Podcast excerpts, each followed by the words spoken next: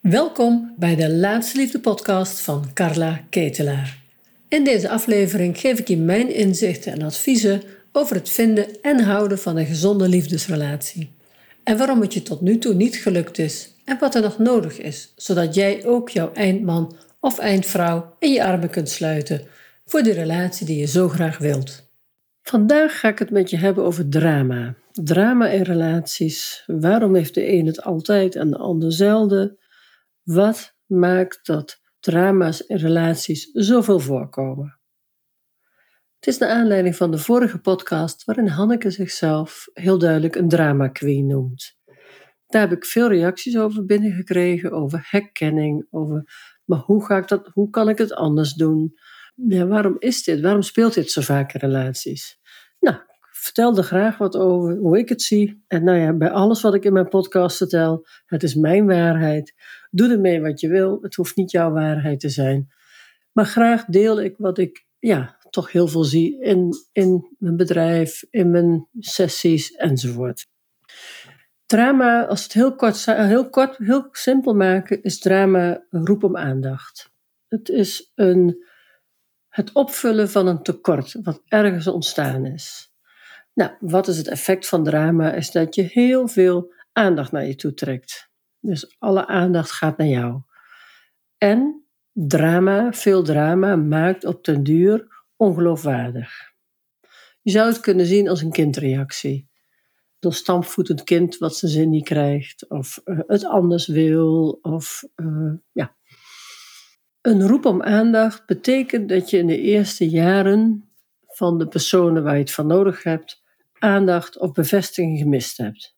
Het is niet dramatisch, maar het is een gegeven dat ouders heel vaak niet voldoende kunnen leveren aan een kind, omdat ze zelf een rugzak hebben, zelf een wond hebben, zelf iets niet kunnen doorgeven wat ze ja, ook zelf niet ontvangen hebben. Dus, we gaan, dus het gaat er niet om dat we ouders negatief maken, maar het gaat om het gegeven dat heel veel kinderen dus opgroeien met een tekort aan aandacht. En dat is geen uitzondering. Ik durf wel te zeggen dat het grote deel van de mensen zo opgroeit, dat er iets met de aandacht, ja, iets aan de aandacht schort. Nou, want nu is er een interessante ontwikkeling dat kinderen heel vaak heel veel aandacht krijgen. Dus dat heel veel om het kind draait. Nou, dat is het andere uiterste. Ik zeg altijd dat zelf een beetje moeten toepassen, gepast verwaarlozen. Dus je weet precies wat je kind doet en waar hij mee bezig is. Maar je houdt je er niet constant mee bezig. Dat je kind dat niet constant voelt dat hij in, dat in jouw picture is.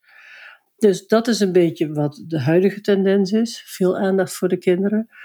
Maar de tendens die eerdere generaties had, was dat er vaak te weinig aandacht, of nou, grotere gezinnen meestal. En dat is door de jaren heen veranderd. En de mensen die uit de, uit de tijd komen, of uit de, ja, uit de generaties komen, waarin de aandacht over het algemeen, waar kinderen een iets andere plek hadden, die hebben heel vaak een ja, aandacht tekort opgelopen. Een bevestigingstekort, waar je nu heel veel de kinderen bevestigt. Vaak was dat voorheen eigenlijk veel te weinig. Uh, kinderen moesten hun mond houden, uh, grote mensen praten, zijn kinderen stil. Nou, heel sterk, heel sterk dat. Uiteindelijk ligt natuurlijk het beste altijd een beetje in het midden. Maar als we er even van uitgaan over de drama's in relaties, heeft dat te maken met een, een behoefte aan een vervulling van zie mij, zie mij, hoor mij. In feite ben je te weinig gezien of gehoord, of als je als kind heel erg op podium hebt moeten staan voor je ouders, dus heel veel aandacht hebt gehad, dan ben je dus te veel gehoord. En dan heb je het gevoel dat het altijd om jou draait. Kijk naar heel veel BN'ers. Ik denk dat er binnen de BN'ers groepen heel veel mensen dit probleem hebben. Het podium nodig hebben om je goed te voelen. Dus, dat is dus ook een tekort.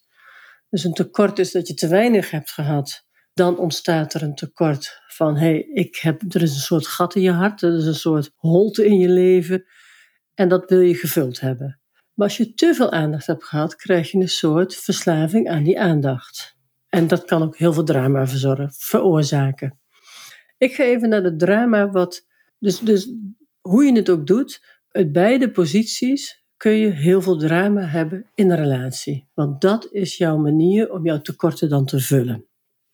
Dus als je het kent dat je, misschien herken je het niet eens, dat is wel eens interessant. Soms weten we niet eens waarom we drama's maken of waarom we de dingen dramatischer maken dan ze zijn. Herken jij van jezelf dat je vaak ruzie hebt, conflicten hebt, dat je in één keer vanuit een heel rustige positie zomaar op oorlogspad kunt. Eh, of dat de andere, dat, dat je met iemand bent die dat heel vaak doet. Of met iemand geweest bent die dat heel vaak doet. Dat je vanuit een rustige situatie in één keer denkt: hoe is dit mogelijk? Wat is er in, in ene minuut gebeurd dat dit zo omslaat? Dan heb je met jezelf of met de ander hoogstwaarschijnlijk te maken met een, ja, met een persoon die veel drama nodig heeft in zijn relatie om te kunnen communiceren. Je zou kunnen zeggen, vanuit drama, drama's maken is eigenlijk op een onvolwassen manier communiceren in de relatie. In feite wil je gewoon aandacht. Je hebt behoefte aan aandacht, alleen je hebt geen volwassen manier om daar aandacht voor te vragen. Dus wat doen we dan? Gaan we een beetje zuigen, gaan we een beetje, een beetje mopperen, een beetje, nou, dan begint heel langzamerhand, sluipt dat er dan een beetje in. En voor je het weet, zegt, heeft de ander iets van: Hè, hoe, hoe zijn we hier beland? We hadden het hartstikke gezellig. Nou, wat is nou de ondertoon voor degene die dit inzet? Er is altijd een van de twee die dat drama langzaam erin, ja, dat het zo insluipt. Als we naar die persoon kijken, dan is er, dan is er een soort tekort aan bevestigingen op een tijd dat het belangrijk is. En de belangrijkste tijd voor een kind om zelfvertrouwen en te groeien is tussen 0 en nou ja, 7, 8, 9 jaar. Dat is eigenlijk toch met zwangerschap meegeteld. De zwangerschap tot en met de ja, 8, 9, 10 jaar. Dat zijn, dat zijn wel de jaren waarin we het meest bepaald worden onze omgeving. En wat eigenlijk de blauwdruk is voor de rest van je leven. Dus als jij een oudere vader of moeder, had die veel werkte, afwezig waren, of misschien wel aanwezig waren, maar uh, geestelijk afwezig waren. Dus je kan fysiek aanwezig zijn en er toch niet zijn. Noem ook wel de vader achter de krant, of uh, de moeder die met allemaal dingen bezig is, maar wat nooit over het emotionele gaat. Als we het over aanwezigheid hebben, echte aanwezigheid van een ouder, als ik het daarover heb, dan bedoel ik emotionele aanwezigheid. Dus dat je met, uh, met een, dat je een voorbeeld of gevoed wordt door een fysieke ouder die emotioneel aanwezig is. En dat hoeft echt niet altijd te zijn dat het dan ook ouders zijn die fysiek heel veel aanwezig zijn.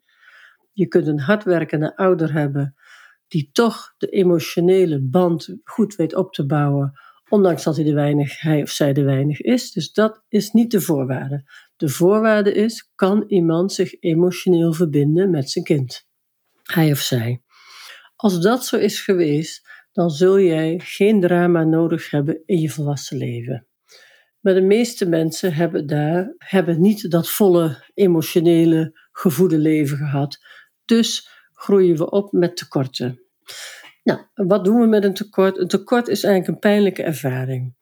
Een automatisme, als we een pijnlijke ervaring hebben, gaat er iets, iets op gang komen dat we altijd willen overleven. Dat is ook de kracht van de mens. Wij vinden altijd overlevingsstrategieën. Nou, één overlevingsstrategie is bijvoorbeeld flink worden. Dat is wat heel veel mensen doen. We gaan flink worden, schouders tronden. Hier worden gevoelens niet gewaardeerd. Nou, dan vind ik een uitweg. Een andere uh, overleven kan een slachtoffer zijn. Ik ben niet goed genoeg, ze willen me niet, er is geen plekje voor me. Wat doe ik hier? Uh, misschien ben ik wel geadopteerd, ik voel me hier niet thuis. Nou, allemaal dat soort dingen waarin we in de andere kant schieten, dat is de slachtoffer. En daarin we het een beetje op. Uh, het zijn vaak de stille kinderen, de. Nou, dat is niet helemaal waar. Je hebt ook hele luidruchtige slachtoffers natuurlijk. Nou, wat zijn er nog meer voor overlevers? De overschreeuwer. Dus diegene die altijd zorgt dat de aandacht er wel is. Dus dan ga je in de, ja, in de exposure, dan ga je laten zien wie je bent om aandacht te krijgen. Nou, en wat, dus dat zijn zeg maar de zichtbare kanten die je ziet van iemand met een aandachttekort. Ik spreek heel vaak vrouwen, dan vraag ik altijd: hoe is het met zijn zelfvertrouwen? Ja, dat is heel goed, hij kan heel goed, hij vertelt dit en dat. En dan blijkt het eigenlijk iemand te zijn die heel veel over zichzelf vertelt, maar het ook nodig heeft om, ja, om zich goed te voelen. Maar iemand die zelfvertrouwen heeft, pocht niet zo, is geen opschepper, hoeft, heeft het niet nodig om heel veel over zichzelf te vertellen, omdat dat een soort, ja, dat is een soort, hoe moet ik zeggen, dat is wie je bent, daar ben je oké mee, dat is gewoon. Dus iemand die heel veel over zichzelf spreekt, heeft over het algemeen een laag zelfbeeld of weinig zelfvertrouwen. Als je een goed zelfvertrouwen hebt, hoef je jezelf niet altijd op het podium te zetten. Dan is het gewoon oké wie je bent.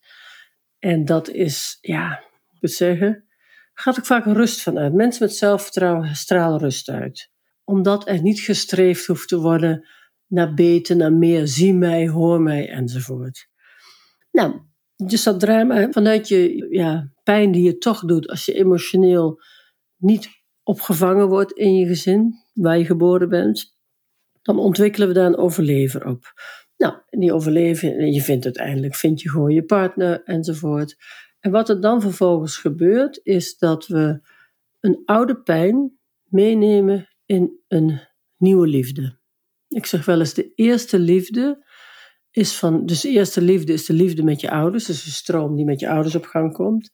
Dat is je eerste liefde. Als die eerste liefde niet goed gevuld is geweest, ga je dat in je latere liefdes, of je laatste liefde natuurlijk, ga je dat in je latere liefdes precies hetzelfde in meemaken. Dus als het daar al een tekort was, ga je dat ook voelen in je nieuwe liefdesmomenten. En dan wil het dus niet, niet werkelijk ook zeggen dat de ander jou te weinig geeft of jou niet hoort of ziet, maar jouw perceptie vanuit de oude pijn is dat dat de waarheid is. Want met wie je dan ook bent, het voelt altijd als een tekort. Dat is ook wel eens de verzuchting van de partner, hè, van de andere kant, die zegt: Jeetje, wat ik ook doe, het is nooit goed genoeg. Dus dan ben je chronisch ontevreden. Ik noem dat ook wel rupsje nooit genoeg. Dus dat je, wat de ander ook biedt, altijd wel iets vindt wat er tekort schiet. Nou, en dit is het recept voor drama. Want als we dit opstapelen, dan schiet de ander altijd tekort. Nou, en de weg, wat er dus gebeurt, is heel veel relaties worden verbroken op drama's. Omdat de ene denkt, ik ben er helemaal klaar mee, ik heb hier geen zin in. En terecht vind ik, je hoeft niet in een dramatische relatie te blijven, doe dat vooral niet. Maar wat het natuurlijk is, is dat je eigenlijk verlang je naar een volwassen relatie. Dat je kan voelen van, oh, ik heb zo behoefte, ik heb eigenlijk zo'n behoefte dat hij me even ziet en hoort.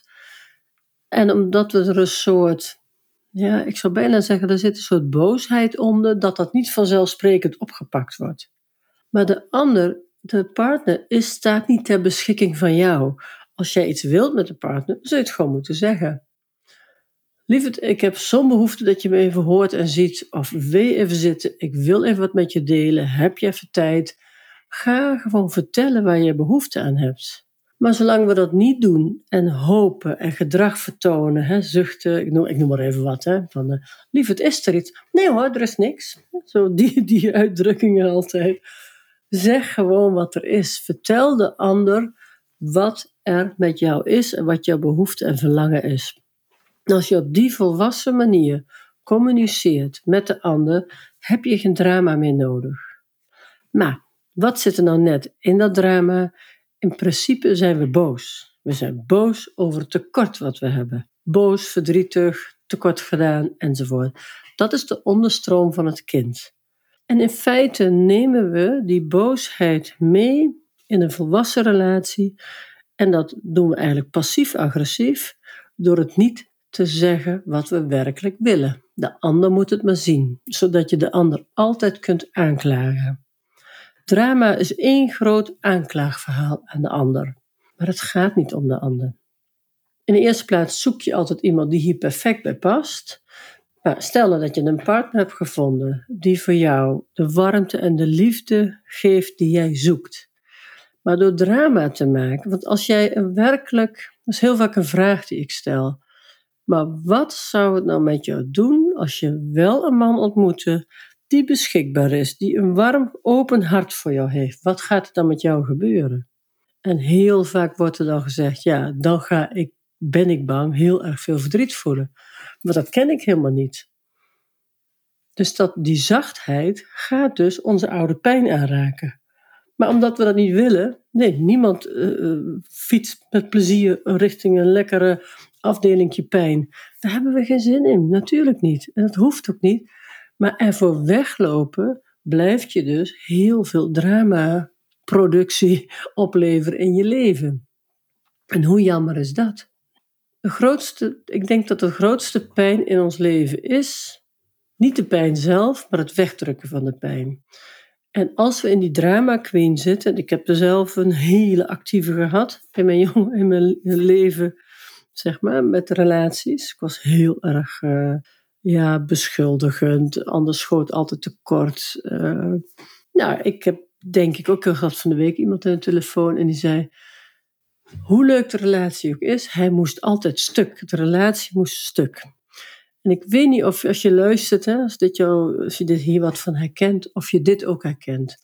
Dat ook al is het leuk, het kan, het wordt, we, we doen, gaan er dan zo mee om, vanuit mijn eigen drama-stuk nog sprekende, dan gaan we er zo mee om dat het uiteindelijk toch fout gaat. En wat, wat bereiken we daarmee? Dat we ons hart lekker achter het muurtje kunnen houden, want werkelijke liefde, onvoorwaardelijke liefde, maakt het hart, hart zacht, maar dat brengt ons ook bij onze diepere ja, pijnen die we liever vermijden. Dus herken jij nou zelf een drama, een dramakant in jezelf? Of dat je het gevoel hebt van, oh ja, dat kruipt dan zo erin. Hè? Dat een beetje dat onvrede groeit langzamerhand. Dat is bij het eerste friemeltje, kun je dat al voelen. En het eerste, het eerste friemeltje moet je leren gaan herkennen. Want het, zit, het heeft namelijk, laten we beginnen met, het heeft niets met de ander te maken. Jouw dramaverhaal is jouw dramaverhaal. Dat zit hem, alleen je brengt het in de huidige relatie, omdat je dat, je bent het aan het projecteren. Dus jij hebt iets opgeslagen in jouw eigen systeem, al jaren terug. En dat relateert, dat heeft met liefde te maken. Dus de eerstvolgende liefdesmomenten of liefdessituaties waar je in komt, gaat die stroom ook weer meepraten. En dat zit allemaal van binnen. En dat tet het lekker mee van binnen. Ja, maar hij dit, ja, maar hij dat. Nou, en dan gaan we aanklagen. Dus de stap terug zou zijn, en dat is ook wat ik in het programma natuurlijk heel erg doe. De stap terug is: oké, maar wat, wat zit er in mij waarom ik dit blijf herhalen? Dus dat vraagt contact met het kind wat uh, heel veel pijn en verdriet heeft gehad. En dat zijn allemaal geen drama's. Hè? Dit zijn allemaal. Het is niet zo dat je dan weer jaren in therapie moet. Daar gaat het allemaal niet om. Het gaat erom dat je de fysieke volwassenen die jij gemist hebt, dat je die in jezelf gaat aanspreken. En wat daarvoor nodig is, is dat je eerst contact maakt met het meisje wat pijn heeft. Maar ondertussen ben je natuurlijk dat meisje niet meer. Je bent een volwassen persoon. En dat je je eigen volwassenen wakker maakt. Iemand die, in zijn volwassenen, die zijn volwassenen goed wakker heeft, schiet niet meer zo in het drama. Nou, dan kan af en toe nog eens gebeuren, maar over het algemeen is de dramakant dan helemaal tot rust.